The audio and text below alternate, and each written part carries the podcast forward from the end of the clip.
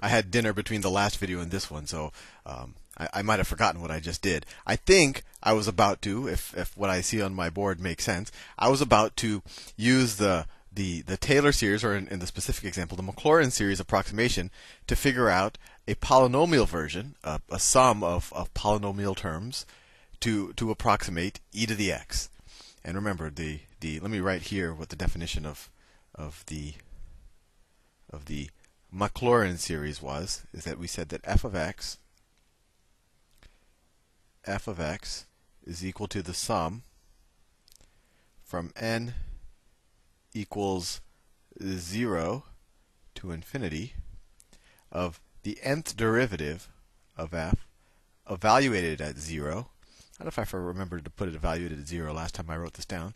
Times x to the n over n factorial. And hopefully that makes sense to you. This might seem really confusing and, and strange, but now that we're going to apply it to e to the x, it should maybe be a little bit more concrete. And I think at the end of the last video, I said, well, if f of x is e to the x, f of 0 is e to the 0, which is 1. And f prime of x, I mean, that's, that's any derivative of e to the x is equal to e to the x, right? So you take any derivative at 0, and it equals 1 for e to the x, for this particular case of f of x. And that's really neat. That means that the rate of change of, uh, of you know, y with respect to x is you know, for every one you move in x, you move one in y. That's fine at f at e to the zero. But that that also means that the rate of change of the rate of change is also one, and the rate of change of the rate of change of the rate of change is also one. So uh, at at e to the zero or at x equals zero of e to the x, uh, the slope, the slope of the slope, and the slope of the slope of the slope of the slope, they're all one, which to me tells me something is mysterious is happening. And it's another reason why you should just sit and ponder E. But anyway, back to what we were trying to do. So how would we do this? How would we write the approximation? Well, we could say that let me write the approximate. I'll call that p of x because it's going to be a polynomial. It equals. Well, in this particular case, what's what's the what's the derivative uh, uh, of any derivative evaluated at f of 0. Well, that term is 1. We wrote that down right here. The der- f of 0 is 1. The derivative, uh, the first derivative at 0 is 1. The second derivative at 0 is 1, right? That's what's special about e to the x. So all of these terms are going to equal 1, right?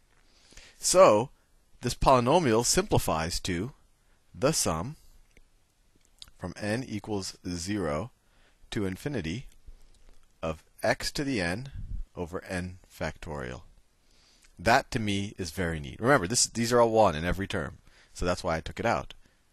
So what does that mean? Well, that tells us that e to the x can be approximated, and actually, I don't prove it here, but it actually turns out that when you take the infinite sum, that the Maclaurin series not only approximates e to the x at x equals 0, when you take the infinite series, it actually equals e to the x. So when you when you take a, a a Maclaurin series at zero, and the resulting function, the resulting polynomial, actually converges, and that's something we'll we'll learn a little bit more rigorously, uh, hopefully later, uh, when we start doing analysis. But it will act, uh, uh, it can actually converge to the function at all points, and and it actually is the case with e to the x. So we can actually say that e to the x is equal. I didn't prove this, but you can you could take take my word for it, and you can even test it out with some numbers. It equals this sum. Well, what is the sum? Well, it's x to the 0 over 0 factorial. Well, that's so let me let me actually try x to the 0 over 0 factorial plus x to the 1 over 1 factorial plus x squared over 2 factorial all and you keep going. And of course that's equal, so e to the x is equal to x to the 0 is 1, 0 factorial I said in the last video is 1, so it's 1 plus this is just x plus x squared over 2 factorial plus x to the third over 3 factorial plus x to the fourth over 4 factorial, and you just keep going on forever. And that's e to the x. And to me, that is amazing because this this strange number e, this 2.7, you know, whatever, whatever that we got from compound interest, it can be written as an infinite polynomial. This this polynomial series or this Maclaurin series that actually has a has a certain beauty to it, right? This number is kind of ugly when you write it out, 2.7, whatever, whatever. But when you write it as an in, when you write it to an exponent power as an infinite sum, it kind of has a nice rhythm to it, right? It's it's a very patterned. You who would have got guessed that you could have written it in such a simple form? And even more, what happens when x is equal to z? Uh, x is equal to one, right? So what's e to the one? Well, then we set x equal to 1 on both sides, and I think I have space to do it here. e to the 1, which is equal to e, we just set all the x's to 1, so we get that's equal to 1 plus 1 plus 1 over 2 factorial plus 1 over 3 factorial plus 1 over 4 factorial plus 1 over 5 factorial. That to me, once again, is amazing that the number e, and we've just stumbled on another definition of e, e is equal to the sum from n equals 0 to infinity of 1 over n factorial. That is amazing. So now we have two definitions for e. We have this one that we stumbled on, and of course we had the ones from compound interest that I will do in magenta. The limit as n approaches infinity of 1 plus 1 over n to the n. That also is equal to e.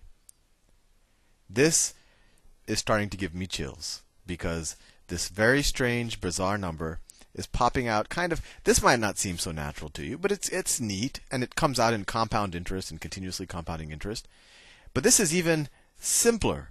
I just keep taking 1 over the factorial of numbers and I add them all together and if I take every number really in existence and I sum them all up, I get e. That to me is amazing. 1 over n factorial of essentially every integer from 0 to infinity. If I sum them up, I get the number e. You, you hopefully are, are getting chills right now. Well, anyway, let's do the Maclaurin series for a couple more functions, and then we'll get to something that is even more mind blowing. I'll see you in the next video.